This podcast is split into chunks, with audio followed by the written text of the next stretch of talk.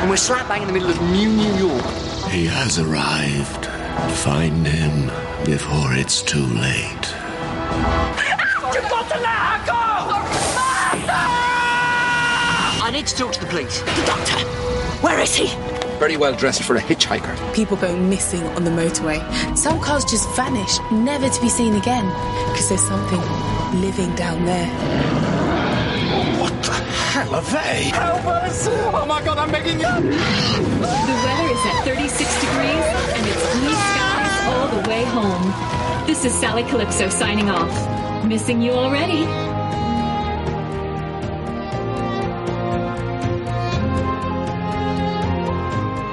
All right, so welcome back, everyone. This is Discussing Who, and on this episode, we are recording live on Facebook.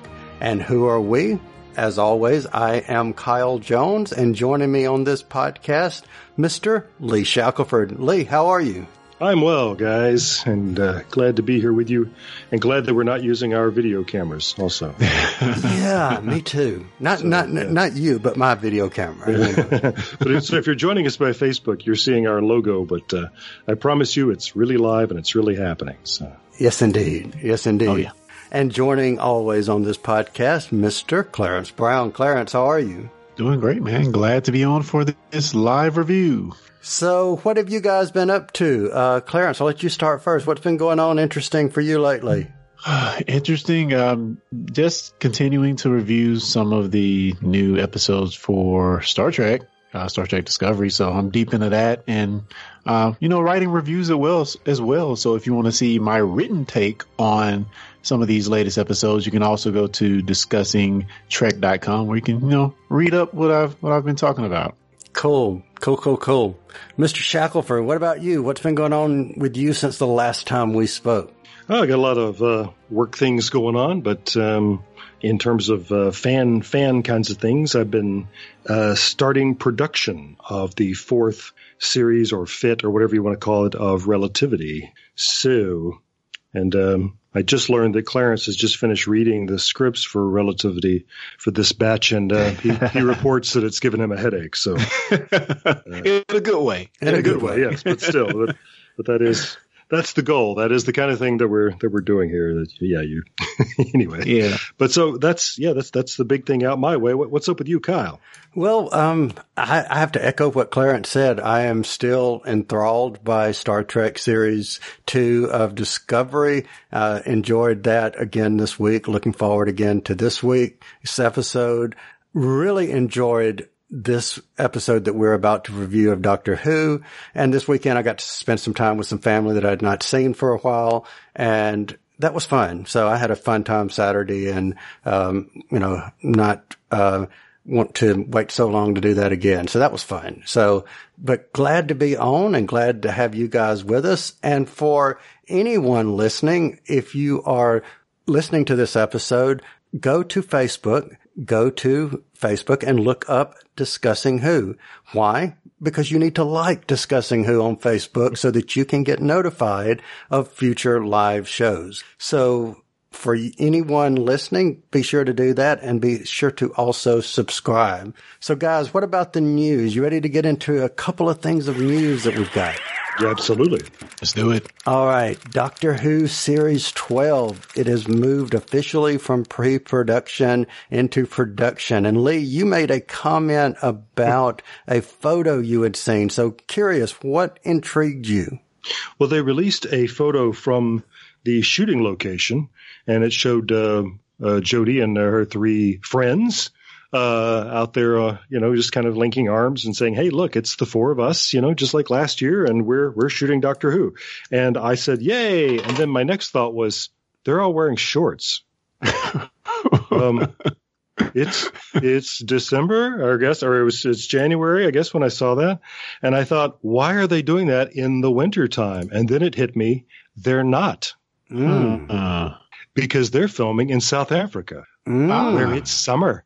they thought they had me there for a second, but they are. They're on location in South Africa filming right now, so that's uh, that's why the shorts. Interesting. Yeah. So, do we think that this is going to put us in more? Well, I mean, I was going to say if they were going to be put into a situation where it would be quote unquote summertime recording, but this could be they set on a faraway planet for all we know. Exactly. Yeah. Uh, the, yeah. Spain has doubled for other planets, and uh, certainly Wales has. And yeah, mm-hmm. yeah in, still, the, in, in, the days of the classic series, it always used to be a uh, a rock quarry somewhere. So yeah. Yeah, it still disappoints me that there's no episode this year, though. That's that's uh, well, no other episode this year. it hoits. It hoits. Mm. Yeah. Yeah. At least in what was it, uh, 2016, the one episode that we had had River Song. So I mean, they kind of got a bye with that. But yeah. this one didn't have River Song. so you were willing to accept it as long as there was the consolation prize. Oh, absolutely. If it had River Song, I mean, if this one episode had River Song in it this year, I'd been happy. Yeah. You know. Mm-hmm.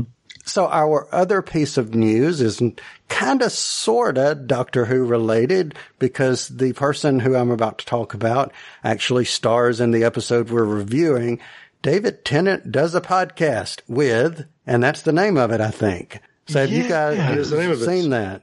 Yes. I, and I was going nuts trying to remember what was my news event I wanted to mention. That was it. Thank you. yes. So what do you guys think? David Tennant does a part. Blah, blah, blah, blah. David Tennant does a podcast. What do you think? Uh, go ahead. I was, yeah, I was gonna say I think the notion of it is awesome. I haven't listened myself, but I saw where Nicole, our friend Nicole, was posting about it earlier today. So yeah, I think it's cool. I mean, the thing about podcasting is easy to do, and especially when we have a celebrity like David Tennant, uh, I'm sure a lot of people are going to be tuning in. Yeah. What about you, Lee? What do you think? I listened to the first episode last night, and uh, it is an interview show. It's just him going to be him chatting with friends, and his uh, his first friend that he chatted with was Olivia Colman, his uh, famous co-star from uh, Broadchurch. Ah, and of course she's been uh, briefly on Doctor Who as well, and uh, yeah, currently she is Her Majesty on uh, the Crown. So um, anyway, but but they are. I learned that they are dear dear friends. That apparently they just had the time of their lives making Broadchurch together. So they they do what friends do. You get them together in a room and they just sort of uh, cut up. So this first episode is the two of them talking as fast as they can. And as we know, once David gets going, he can really get going. So. Uh, yeah, it's uh, so brace up your Scots accent and uh, and dive in. But but I, I just thought it was a whole lot of fun. It was a thoroughly enjoyable hour of podcasting. So good on you, David, for for doing this. Absolutely. And you know, what I find that's really, really interesting about this, Clarence, you and I have had conversations and I mean many conversations about, you know, what's the pro- uh, appropriate way or the proper way or the best way when we're marketing a podcast or looking at how to, you know, expand your reach. This one has David Tennant's name in it, and he's David Tennant. it's pretty good. Yeah, it doesn't get much easier than that. Yeah. Yeah, I was just to add, like, it's, it's funny because, you know, with most um, nerd centric, geek centric things, uh, we're kind of in our our own little corner and we're happy that we're like owning this thing. So, you know, of course, podcasts and things start off with geeks, geek centric, uh, kind of push the movement to begin with. But then like later, all the celebrities and the real radio hosts, quote unquote, and people and even television shows started doing podcasts. And, you know, us geeks felt like, you know, maybe a part of our, you know, precious thing is being taken away from us. but, you know, there, there's room for both. And certainly if David Tennant wants to talk, I'm, I'm going to be tuning in. Yep, exactly. Me too. Me too. Uh, just on her, the most recent episode of of her podcast, my favorite comedian Paula Poundstone defined human beings as uh, having three characteristics: they breathe oxygen, they don't eat their young, and they have a podcast. Character actor Paula, Paula Poundstone. Yeah. Exactly. Awesome. so, guys, do you have any other pieces of news before we get into the story proper? Really don't think so. Uh, we, you and I mentioned uh, briefly uh, Scratchman, um, and uh, maybe it's that's worth mentioning, even though I guess it's no longer really news. But it is uh, it is Tom Baker's novel, and um, there was video of him out there hawking it um, on his 85th birthday. Long may he wave! Wow. And um, I, I, I believe that's right. I think he's 85. Yeah, I think you're right. Um, but uh, and I have the book coming to me. I have not read it yet, but uh, I do know that it is something that he and um, uh, uh, oh dear, now I'm blanking on the man's name, uh, Harry Sullivan. Anyway, um, I can't think of his name either, except for Yeah. Harry Sullivan. oh dear. Anyway, the the the, the late uh, and very fine, funny actor from a classic Who. But but yeah, apparently uh, during their time together uh, on on the show, that the two of them used to just sort of kick ideas around about uh, about story ideas, and this is one that uh, one of the things they talked about back in the seventies, and uh, it's taken all this time to kind of get it back together again. But uh, so he has Tom Tom has written a book, and um, and and people who have read it are saying this is a lot of fun. This is really great. So. Scratchman. Cool beans. Cool beans. Well, guys, unless you have anything else to add, I say let's No. get into the story.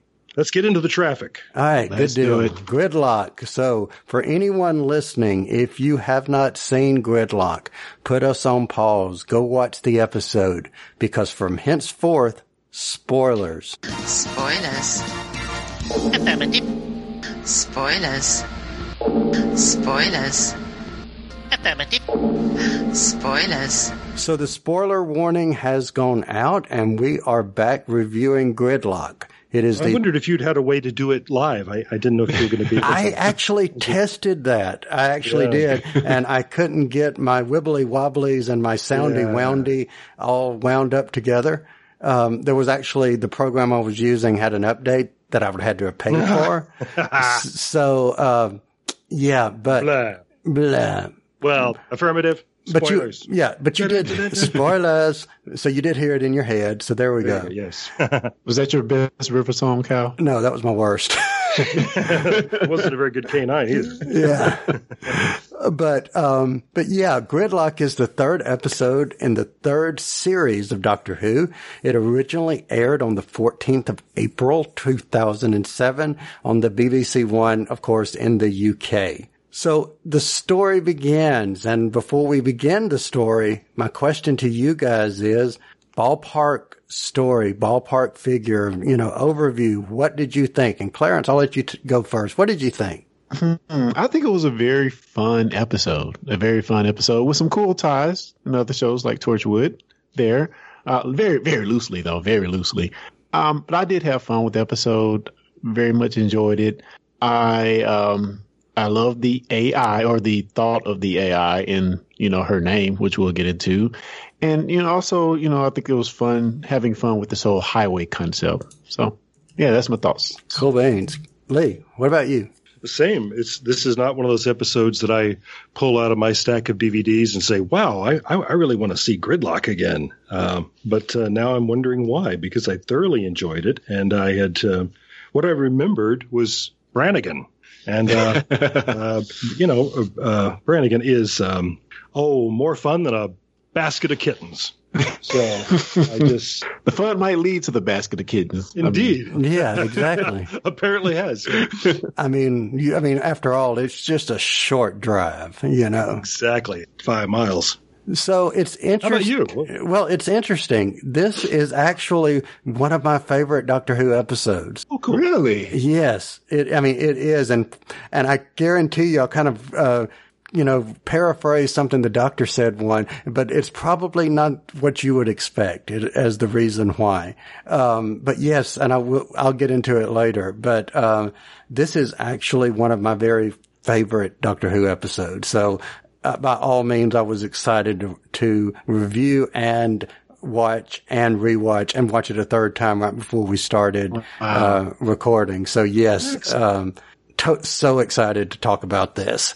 So question, guys, we see the doctor and we see Martha and they are following up on that you get one trip. And the doctor said, Oh, well, maybe we can take you on another trip. Do we see some reversal of course here or do we see the doctor changing his opinion? What do we see going on here between the doctor and Martha? And Lee, why don't you take this one first? I was I was intrigued by that. I didn't remember it from the last time I had seen it, and uh, he he is. I think the dialogue indicates that he is changing his mind. Uh, that this was not part of his original plan. But I, I don't think I don't think he had a very good plan to start with. so uh, Yeah. it, it's constantly, you know, as he always says about his ideas, it's it's it's always in a state of flux. So what, what, what do you what do you think? Yeah, I, I definitely felt like it was sort of a domino effect. Oh, we had so much fun on the last adventure. Let's do it again. You know, he, he he's you know in a state of trying to make up his mind with this. But, you know, I'll give you two. We'll have fun with it. Now, I did find like when he started to describe uh, Gallifrey, and I wanted to ask you guys actually. Um, now have have we seen Gallifrey up to this point in New Who? And I'm tr- probably not because it's lost. Right. I don't So- suppose so. No. Hmm. So, so does his description here echo of what you thought Gallifrey looked like, or have you, or that you've seen it look like in classic, since we haven't seen it in New Who yet? Very I don't good think- question. It really is, and I, I don't think we ever went outside of the, um, the, the what we had seen in classic was interiors for the most part, um, except in the um, forgettable um, Five Doctors, um, whi- which you know, once again was a rock quarry. So um, yeah. Uh, and, and I think a lot of us uh, fans of the classic series were eager to sort of see, let's go back to Gallifrey. And Yeah. I, I don't think the bomb has dropped yet that we can't, that it's not there. Or at least he believes it's not there. Yeah.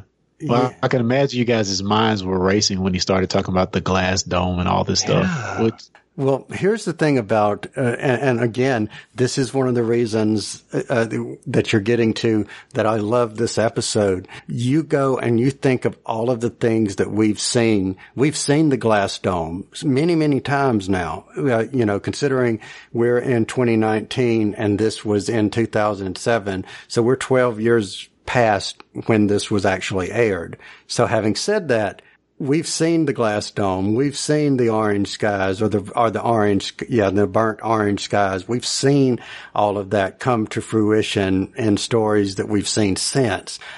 All of that description, to my understanding, unless it was in some of the novelizations or unless it was in Big Finish, that groundwork was laid in this episode. Well, um, you know, this reminds me that I actually have read elsewhere that, and I just had to look it up. Um, it's in the Sensorites, and that was in 1964. But Susan gives a description of Gallifrey, and it is either very much like what the doctor says here, or it is, or this is a deliberate uh, uh, quote that he that he actually says exactly what she said. I haven't seen Sensorites in a long, long time, but yeah, uh, I think this description comes to us from 1964. Wow. wow, that is cool. Yeah. Yes, even more. Well, we didn't so. see it. Yeah. Yeah. Well, we didn't see that then, did we? I mean, to, I mean, in no, this that's, episode, that's what I'm saying. Oh well. Oh yeah, that's a good point. Yeah, yeah, yeah.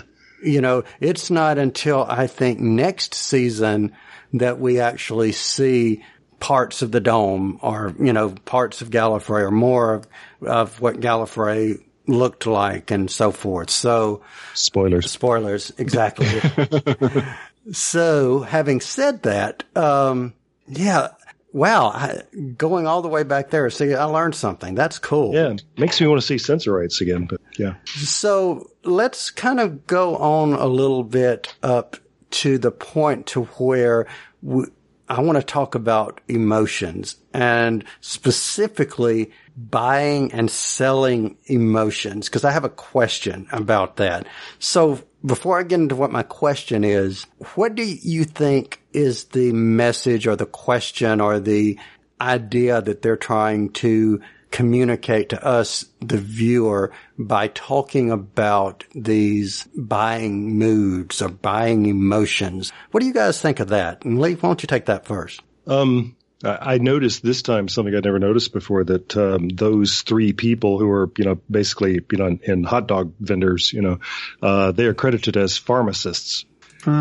And, um, you know, that's one of those, you know, blink and you'll miss it kind of things. But I, I do wonder what RTD's story about mood altering drugs, um, is, um, because, um, that's a, that, there's an interesting debate about mood altering drugs. Um, uh, those of us confessional who depend on them, um, have some strong feelings about them.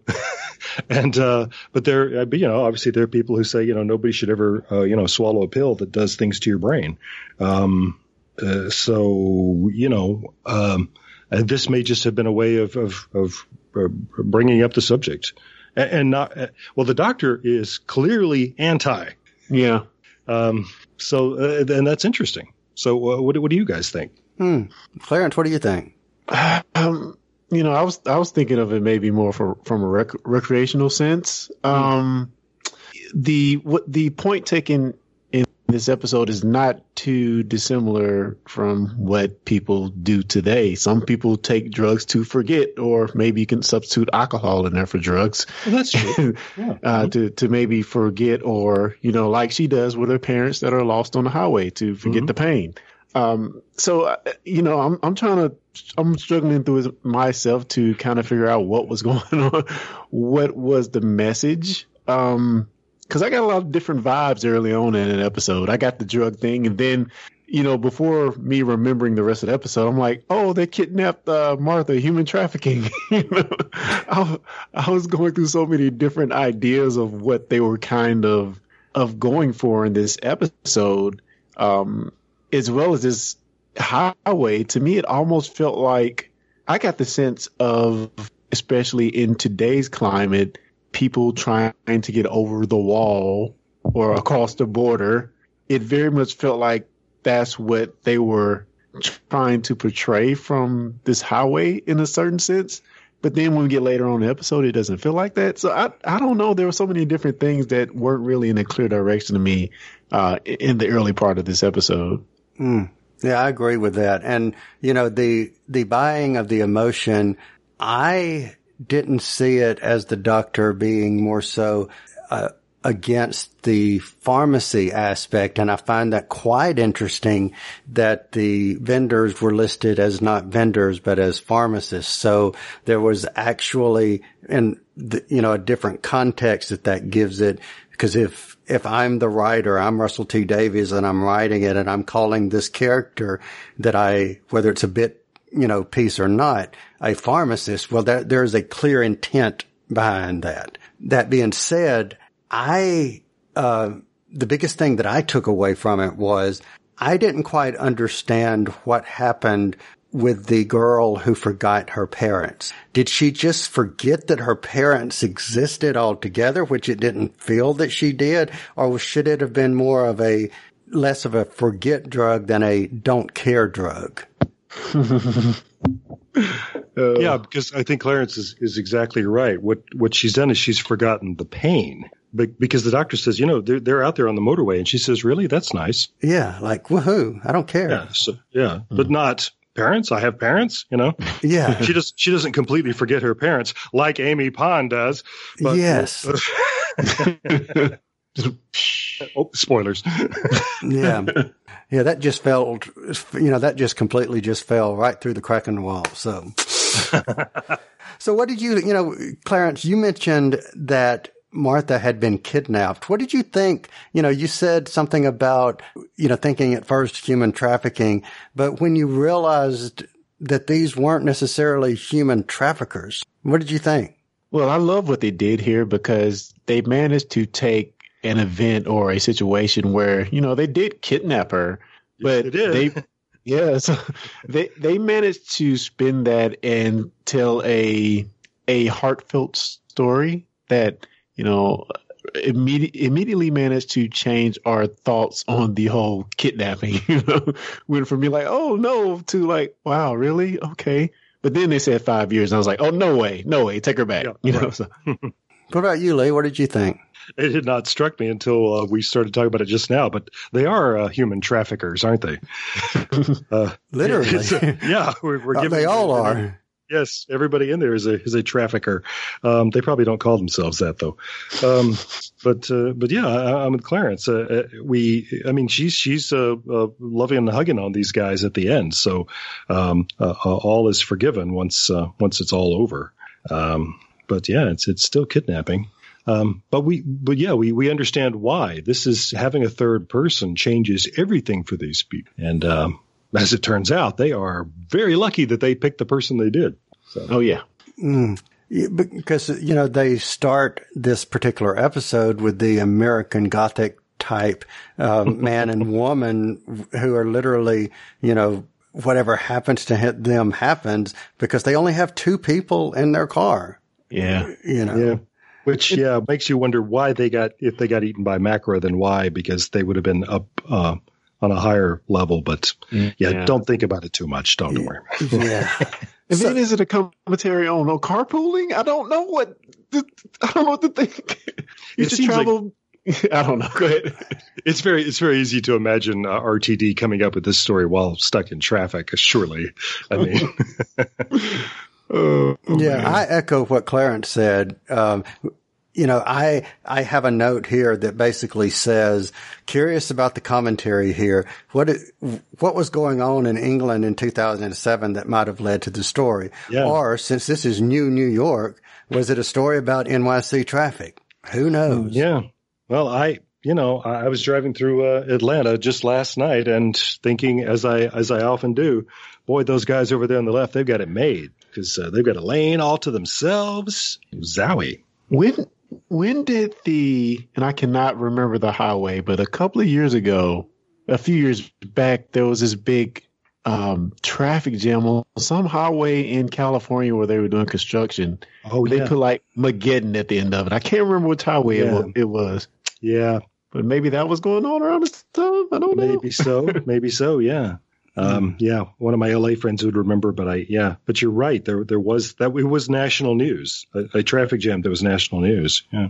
Or could it just be using the entire idea, not necessarily a specific one, but an entire idea of gridlocked traffic as a event because gridlock traffic at some place in some city is going to happen at some time, whether it's a city of a hundred people or a hundred million people. You mm-hmm. know, you're going to have some type of gridlock because whether you have one road or 100 roads, Yeah. you're going to have a, you know, traffic jam at some point. Maybe that was the concept they were going, just general. Yeah, they, they certainly knew they- they weren't going to have to explain the concept to people because everybody's you know had it happen to them sooner or later, unless you've never left the farm, Yeah. or never left, or never left the motorway.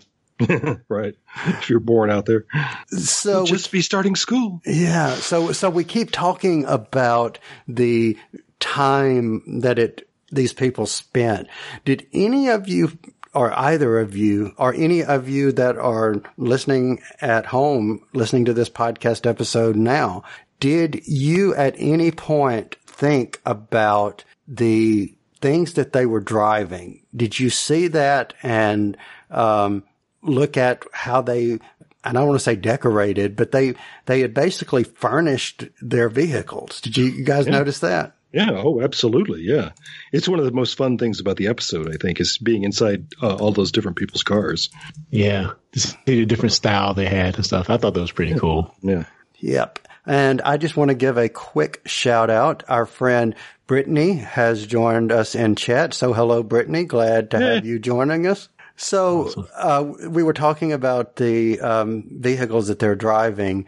You know, I noticed that too, uh, especially for the, you know, the two older ladies. They had, you know, it looked much more like two older ladies would have if they had a house. That would be Sure. what their house looked like. Um, I did not see a scratch post though for the cat. So, uh, I kept, I kept looking for that, but I didn't see that.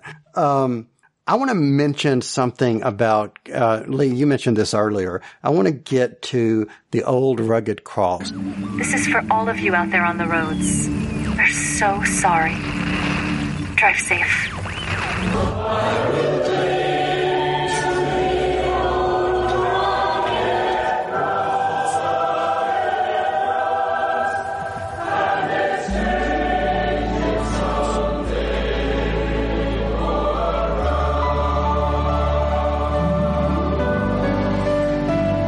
So what did you think about hearing that? And this is actually, you know, for both of you, but Lee, uh, you're the one that brought it up first. So what did you think about hearing that song? It's another one of the things that I remember about the episode when, when somebody says gridlock, and I think, um, oh yeah, the cars, Macra, Old Rugged Cross, yeah, come more or less in that order. Brannigan, um, but, uh, um, And this time, it really struck me that um, a, lot of times, like it or not, a lot of times from the very beginning, Doctor Who has, it feels like has sort of taken a pot shot at um, uh, conventional Judeo Christian faiths. And this this feels to me like another one because eh, the p- people have have drug patches that they can just put on their neck and they're instantly experiencing those drugs. So that's that's part of what goes on in, in the world that this story takes place in. They're also in this complete nightmare situation but they can live through it because every now and then they sing about um, the old rugged cross. And in the end they sing abide with me. Um, they're in a hopeless situation. Everybody there is convinced that it's going to be okay because there's somebody who's looking out for them. And they're not. You can call the police all you want. They do not respond. They're not there. Yeah. And and you just watch the doctor's face during the old rugged cross scene. Martha is crying. Um, but everyone else is blissful. They're so happy. They're so content with this idea. And the doctor is just gazing out the windshield like, nope, nope, nope, nope. And, and in the end, he's right. There's nobody looking out for them. They all died. They're all dead. They're gone. And it's another one of those um, uh, uh, empty universe uh, notions that I, I, really I got into a blazing argument with somebody about this 30 years ago about this about the the atheism of Doctor Who, and I said this show is not atheist. And you know, over the years, I said, oh yes, it is. Oh yes, it is. um, sometimes it's even belligerently anti-faith, but um, uh, but but there it is, and I th- I think this is one of those episodes. I, I don't I don't know any other way to see it. Mm. So what, what what about you? Mm. Uh, Clarence, what do you think? Yeah, I, I, I, do agree with you on that point of the, the choice of song there. yeah. Uh, very on the nose. It's uh, very on the nose. the AI name is Calypso. And the only reason I know this backstory is because we had an episode of Calypso in the Star Trek Discovery short treks. So the mm-hmm. Calypso is a Greek goddess. Mm-hmm. And um, the story of Calypso is from Homer's Odyssey, where she lures um, she she keeps Odysseus in a constant prison, sort of like the highway. I'm holding up quotes that we have in this episode, and she sings to him to keep him there. Is one of her ways of keeping him there for uh, I think seven years, eight years. I can't remember, um, but I think that's kind of what they're trying to parallel here as well. And then, like you said, the choice of the song is just like a, a obvious like slap in the face to you know uh, maybe the draw of um, of religion itself. So, yeah. All right. So this is going to be one of the times that I break uh, from you guys and actually disagree to some degree. Mm-hmm. So I didn't see as much bliss on their faces while they were singing for whatever reason, Lee, than, than you did. I think one of the characters actually shed a tear along with Martha. Um, mm-hmm. and I don't remember. I think it was the the the actual one of the two kidnappers. I think the guy. I think he actually shed a tear too. Uh, I'll have to go back and uh, watch it. And and let me preface by saying I like the old rugged cross as a song. My uh, that one one of my grandmothers used to sing that a lot whenever I was a kid, so I have an emotional attachment to it. So I, sure. you know, I, pre- I preface by saying that. But having said that, my take on this was this was as bad as things were, no matter how you know, you, you call the police and they'll come in years. You have been on there for 12 years. These aren't stupid beings. I mean, these people aren't stupid. So there has to be some type of coping mechanism beyond the mood altering drugs that gives them a sense of hope. And, you know, it's interesting how this conversation is going, consider, and considering this because it kind of parallels to something that we were talking about, uh, Clarence, on discussing Trek, reviewing the episode two with the people who were um, in a different situation for, for anybody that's not uh, seen the episode. You know, I won't say anything else other than that, but the, I will just say they're in a different situation, and there has to be a coping mechanism. To me, this song was these people's coping mechanism. You look Mm-hmm. at some of the words, especially about you know laying down. Uh, your burdens or whatever at some point. Th- that was how I interpreted it as was this was a coping mechanism. Yeah, and and while while I agree with your assessment, I think that the problem was that they were given hope when there actually was no hope, and maybe the doctor was the hope. I don't know. Maybe Yeah, so. But no, but that's my point exactly. Yeah. Hmm. It you you, uh, you guys know how that uh, how, how much I've written about uh, W. B. Du Bois recently, and uh, it, that's what it made me think of is that one of the things that sort of distanced him from the the civil rights movement in in uh, in later years was that uh, he he believed very strongly that one of the problems for the black community in America was um, their their faith in in Jesus. And he said, You are waiting for somebody to rescue you, and they're not coming. They're clearly not coming. You have to do this yourself, which was very unpopular with a lot of people, that point of view. and that, uh, that, uh, that rubbed a lot of people the wrong way. But that is what he, what he felt. And, and so I was thinking about that watching this, I thinking, boy, if these people are waiting for somebody to rescue them, it's been 20 years. Um, but on the other hand, as this episode shows, ultimately they're right. Somebody actually is coming to rescue them. So, you know, you make of that what you will. Yeah. Mm, good point. Good point. So let me ask, um, and I'll be honest, you know, I'm supposed to be the historian sometimes. I don't know the answer to this one, and I did not take the time to look it up. So Lee, I'm going to depend on you to be the uber historian here. Uh oh. Macra. I think you Yes. Refresh my memory. I know there's the Macra Terror. There's a there's a story or, or a, a serial called the Macra Terror, I believe.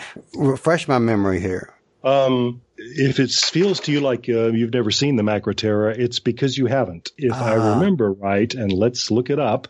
Um, it is. I am almost Doctor? positive. Uh, second, Ah. Um, and you know how many of the Patrick Troughton stories are missing. Um, and I think I, I don't want to say this wrong. I think that uh, we don't have any of the Macra Terror. Yes, Uh, you are correct. Nor not up. It is the uh, completely missing seventh Yeah. serial of the fourth season of Doctor Who. It was Wow. first broadcast from the 11th of March to the 1st of April 67, and all episodes are missing. Yeah, and really, th- this is one of the things I remember about uh, watching um, Gridlock the first time was that here we are in season three, and at this point we really haven't done a lot of shouting out to the classic series. Um, you know, except in the obvious points of the character and the TARDIS and, and so on. And so this is an episode that gave us him talking about Gallifrey. And that was, that was a bit of a surprise to us. And then this shout out to an episode that literally nobody you know, except maybe Dave Cooper, has Thank actually you. seen because it's, you know, because they erased it after they broadcast it. So yeah, and I, I I just remember you know in 2007 thinking, oh that's cute. Let's make the let's make the monsters in this the macra. you know, just that's I just thought it was funny, and I'm sure RTD thought it was funny too. See, uh, see, so for anyone listening that is from the Cultdom Collective, here's Yes. what you guys need to do. And I think uh, our mad scientist friend, Ian Bissett, would be the perfect person to this. He needs to create some type of brain, uh, imager so that we can have Deva vision. And, and but since he's seen all the episodes, you know, my corny joke here, Deva vision can, uh, let us see the old Doctor Who's. There That's you right. go. And, and we and we we often uh, pick on uh, good old Dave as uh, being uh, a hundred years old or whatever. But the, the reason why he is our uh, our connection to uh, original Who is because he is uh, uh, he's the only one of us who was growing up in uh, in Britain at the time, and so he. Uh, uh, he was there as, as a as a wee lad Yeah. to see these episodes when they were first aired, and the rest of us uh, were not. So that's, that's that's about. Bingo. Bingo, bingo. So, any other comments before we get to what happened after the um, gridlock comes to an end. So I, I, you know, I still want to talk about that. But do you have any other comments before the gridlock is opened up and you know everybody drives up? Any other comments before we get past that? I wondered uh, as we went along through the, the, series if I would be struck uh, as I was back in 2005, 6, 7, and I was, um, by the RTD never missing an opportunity to give us a, a gay or lesbian couple who are uh, together, have been together for years, are happy together, that that's completely normalized in the story. And that's something we don't see so much, or we didn't, um, you know, 13 years ago, uh, on TV in, in the U.S. So that was that was a bit of a surprise to a lot of us, and it felt to a lot of us like an agenda. It was an agenda I don't have a problem with, but it but it did feel like an agenda just because he never misses the opportunity to have the two guys or the or the two the two gals who are who are married, and it, it's it's the kind of thing that that keeps uh, the, that has just had me um, Ah, the the um, the emoticon of me right now would just say SMH. When when when people have been talking about season eleven, saying, "Ooh, what have we got to be so politically correct all of a sudden? We're bowing to these pressure." No, let, go back and watch the series. Yeah. For God's sake, it's Yeah. always been like this. This is Doctor Who, and if you don't like it, find another fandom. But um, yeah, so you know, this is just another one of those those things. And don't you love that those two women? Are, they're just a great couple of characters. Um, I, I love that the kind of train spotting woman who has been keeping uh, a log of every car that has gone by. Yes. And then when the doctor presses her for information, she says, "Well, I, I don't I don't note everything." Well, yes, you do. That is literally what you do. This is exactly what you do. And and you know, just when they're free, just the two of them reach out for each other. It's just it's so sweet. And I just yeah. And we haven't mentioned Brannigan, who uh, we, we had seen all these women who were cats um, back on uh, New Earth, and uh, and we hadn't seen any guys who were cats. So now we get this guy who's wearing a World War One aviator's helmet for some reason. Yeah, exactly. I just, and he's just got this kind of funny, garrulous manner, and he, you know, he obviously has this playful relationship with the other people that he talks with on the, on the radio, and the other drivers who are, who, who, who have been his next door neighbors, obviously for years.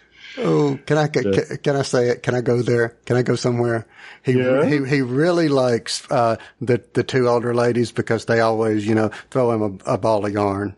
They throw him a ball of yarn. Yeah, Oh, yeah, Yeah. Their, their their car didn't have a scratching post either.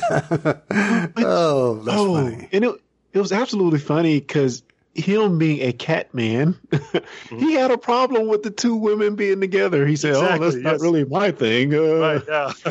Like, really, you, you're, you're the cat. guy. Newfangled. Yeah. You're the cat. Well, you know, but that's and that, isn't that how people are? You know, I, I think I told you that when uh, when my wife and I were in England last, we heard from a guy who said that the problem with London is there's too many Pakis in it. He didn't like all the people from Pakistan in it, and we asked him where where he and his family are from. They're from Pakistan. Oh, oh, come Oh, on, really? man. Wow. So yeah, so you know, I mean, th- this is just how people are. it's like everybody else is the weird one, you know? Yeah. Mm, yeah, that's true. Very good point. yeah. So we get to the Senate and, you know, as many times as I've watched this episode, watching it tonight before, uh, we started recording was the first time that I really got why the, and I don't know why I missed this because they basically say it. Uh, maybe I just don't pay attention or, or have kind of glossed over, even though I like this episode at the point, but I, I'd never really kind of realized until tonight that all those people that are dead in the Senate are because they took a drug that basically Yeah. made them so euphoric. Yeah. Yeah, they, they were they were dying and didn't know it. Yeah, I I I had exactly the same response, Kyle. I, I like I say, there's certain kind of standout things that I remember about this episode. I didn't remember that at all. The giant Senate chamber that's where the people apparently you know died and decomposed right where they were. I didn't I didn't remember that. Mm. Did they say what type of mood drug they had taken? Bliss. Yeah, Bliss. yeah, Yeah. Yeah. They they find a, a one of the bliss stickers and pick it up. Yeah. Oh, senators need bliss. I don't know. Um,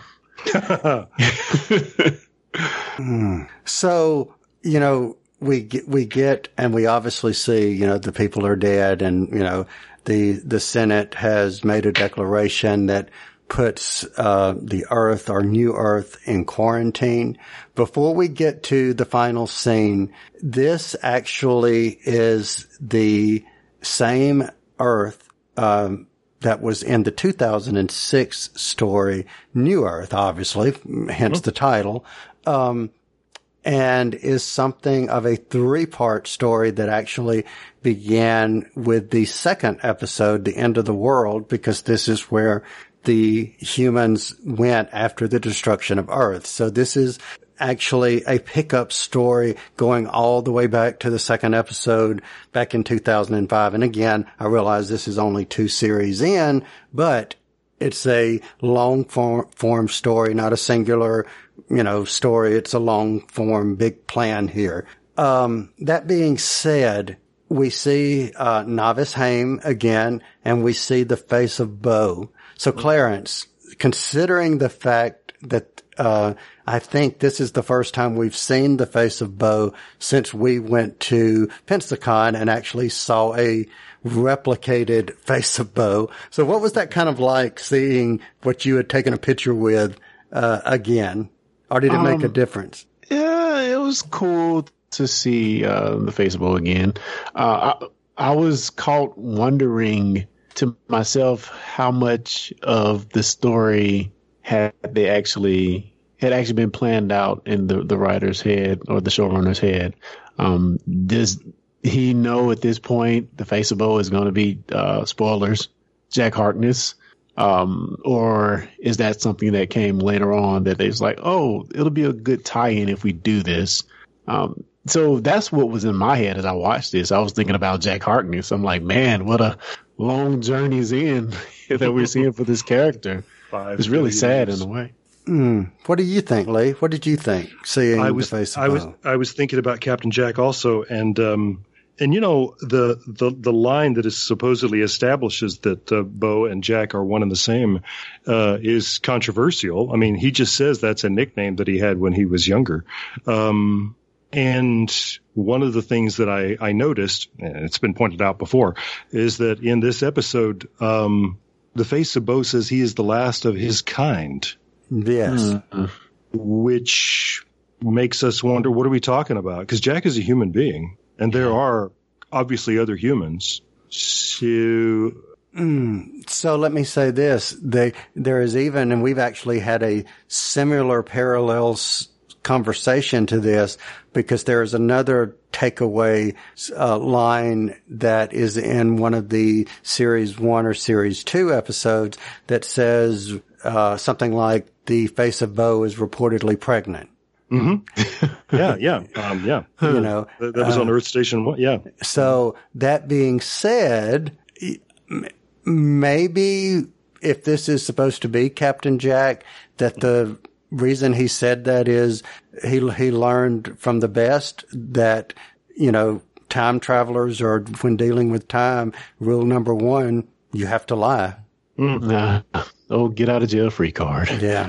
yeah, yeah. That, that, that's what I don't like about that is that you can always just say, "Well, he's lying." Um, shades of Obi Wan Kenobi.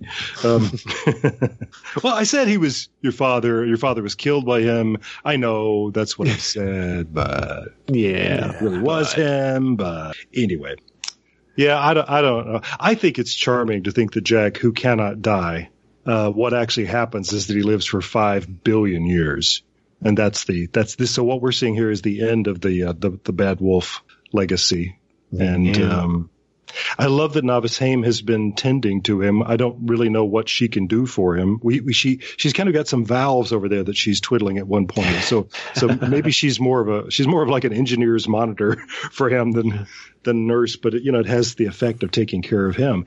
That's Anna Hope, by the way, the actress who played Novice Hame before. So Yes. they and they could easily have gotten away with casting somebody else. But um, she's one of the hardest working actors in Britain, so I'm I'm glad that they went to the uh, you know, a little extra mile there to make sure that's that's literally Novice Hame. And you could tell. I mean, You really could, yeah. mannerisms, voice, Matters. all Mhm. of it. Yeah. And a bit of a redemption story for her as well, her character as well. in this Oh episode. yeah, yeah. Uh, this is her penance. Yeah, and Yeah. she did a good job. Yeah. So, That's a good point. so we see, um, you know, the, when, when obviously, you know, we know that, you know, things are going bad and when the face of Boe is outside of the, um, container, I will call it, that he normally is in, and you see the face of Bo laying there and then Martha comes in. Did you guys get the feeling that the doctor knew what was coming and was trying to stop uh, Novice Hame from actually saying, you know, here's this prophecy because once not knowing what the prophecy was going to be, knowing that when the face of Boe, if this is true, means the face of Boe dies at that point. Did you did you guys get the feeling that he was trying to slow things down? Like I don't want it to happen like this. Oh, absolutely. Yeah. Cool, cool, cool, cool. I did too, so I was curious. Yeah. So, without giving any spoilers uh, here, um, you are not alone. Let's not s- talk about what we know happens here, but from the context of the story in itself, putting ourselves in 2007, what was your thoughts in 2007? or Clarence, I'll actually put this to you first because I was probably saying, "Oh, well, you got to watch this episode when you were first watching, you know, uh, it through originally." When you heard "You Are Not Alone," what did you think? Of course, that made my mind start to wonder. But, you know, regardless if you thought it was another, it may be another Time Lord or, or not, Martha thinks it's her. And to me, this is one of the most cruelest things I've seen David Tennant's characters do is to just be harsh when she says, is it me? And he's just like, um, no, no, I don't think so. And you could just see the expression on, on Martha's face. And, you know, we got rebound earlier in the episode too. So she's, she's had it rough this episode. Um, I mean, just rejection. Ugh. What a great day for Martha. Yeah. like she hasn't been kidnapped already today. Yeah. and eating somebody else's poop. Ah! Oh, man. Yeah, that's that's what I thought of that. Um, All right, what about that you, little Lee? right. Uh, yeah, yeah, I was having the same feelings. I was thinking, Doctor, come on. I, you know, the, the tactful thing is to say, well, in a way, yeah, you know, you, you know, uh, obviously I'm not alone. I've got you. Yeah. But I think he meant something more. You know, I, you you like to think that's what he would have said, but that's not what he said. Um, but I do remember in 2007, um, thinking, yeah, there's more Time Lords. It's the Master. Yep. Mm. You know, I'm thinking back in 2007, whenever I watched this originally, I don't know if I originally thought that it would be the mistress. I really thought that it would, I didn't know. I mean, I really don't know. I, I, I- I think I was really into not understanding, does it mean that you will always have companions? Does it mean that you've Yeah. got somebody else out there, uh, waiting for you? River, uh, do, do, you know, what do you have waiting for you? I don't think I immediately knew that it was another Time Lord or that it would be possibly the master or if it would be the Rani or if it would be the meddling monk or if it would be Mm-hmm. Yeah. somebody Romana. Romana or somebody. You know, all of that I think was open to possibility because again, we didn't know that there might be the master coming back. We didn't know that at this point. Yeah. Oops, spoiler. Yeah. Spoilers. well, I mean, it's always like in some of these movies where the movie always starts off with this lone person on this journey. A lot of the uh, post-apocalyptic one man on the planet by himself. You eventually know he's going to run into somebody else, you know. so him being the last Time Lord, I mean, even my knowledge of not really at that time having um, a a lot of intimate knowledge on the classic series, you kind of figured that he would eventually, you know, run into another Time Lord, as well as even even I would say after this very descriptive, um, being very descriptive on his uh, explaining how Gallifrey looked. You know, I kind of feel like maybe we would see that too. So who knows what's what's in the future? Yeah, you know, we may have to wait, you know, a couple of episodes, or we may be waiting to the end of time itself. Who knows? Could be. Could be. you, you may have to let the whole universe run its course Yes. to get there. Yeah. But you know, it, it suddenly strikes me as I, I was talking before about this episode being um, sort of um, uh, uh, boy, I hate the word atheistic, but but it, it, but the idea that the Doctor is is uh, the, that we're alone in the universe, and sort of where the episode ends is you're not alone. Isn't that interesting? Very interesting. Oh, so So before we wrap up, there is a pivotal scene, I think, for Martha at the very end, kind of in contrast with the doctor being in so much control at the beginning of episode one with him saying, you know, you know, you, you're, you're just, you're not replacing Rose and et cetera and so forth. She really takes control of sitting down and saying, I'm not going anywhere. You know, you never explain, explain to me. What did you think? great moment that is. Uh, you know, a lot of us are just punching the air when she pulls out that folding chair. you go, yes, thank you. hey, Clarence, what about you? What do you think?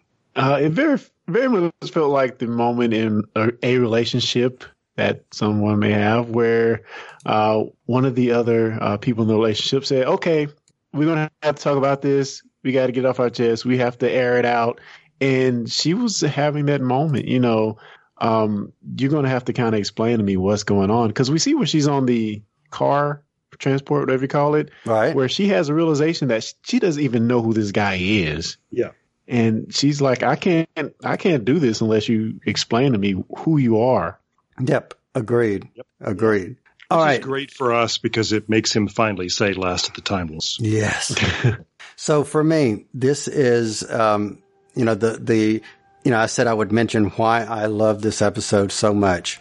And I said, you know, at the beginning, it's probably not for the reason you expect. The reason I love this episode so much is two of the tracks that Murray Gold wrote that have become my ultimate Murray Gold favorites, which are Boe and This is Gallifrey. And both of those tracks to me are absolutely beautiful. And I love that music. And both of those were originally created for this particular episode. So it's so cool to hear music I've listened to over and over and over and over played inside the movie. So, I mean, inside this episode, not a movie, but, uh, inside this story which I just think is absolutely beautiful to hear again. So that's why I like this episode so much. So Kyle, I'm so glad you brought that up because I it just knocked me out this time, and I ran to get my season three uh, soundtrack album, and I was uh, playing it in the car uh, shortly thereafter, and uh, and it struck me. I I think this is something that we never really talked about about season eleven that I can respect and admire the work of this composer who's who is the guy who isn't Murray Gold, right? On season 11. And people keep saying they feel like there's something missing from the show and everybody's got a theory about what that is. And watching this and listening to that soundtrack album, it really clicked for me. It's that cinematic, lush, chase music-y kind of scoring of Murray Gold. That's what people are feeling is missing because my golly, that, that whole thing where the doctor is, is jumping between cars, going, you know, in between people's cars and going out there, the, the, the, the, the aft port and then, you know, down, down, down, that whole chase thing. Just listen to the music for that. It's just, imagine that scene without that music. and, go ahead, go ahead, go ahead. No, that's all. That's all. I'm just saying, I I really think that, that Murray Gold's scoring is a lot of what makes this episode and a lot of other episodes of the series what they are. And uh, come back, Murray.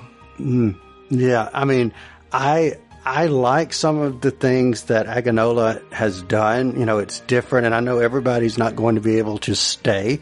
And I know he's not had enough time, so I give him that. But but but to piggyback off of what you just said, there are so many themes that and again, I know I watch these things over and over and over again, but I, I will take a scene from series uh, 10 that has to do with Bill and the doctor on a battlefield. And it is one of the reviews that we did, I think it's episode 59, if I remember correctly, of this podcast. When I'm talking about that scene, I actually choke up talking about it.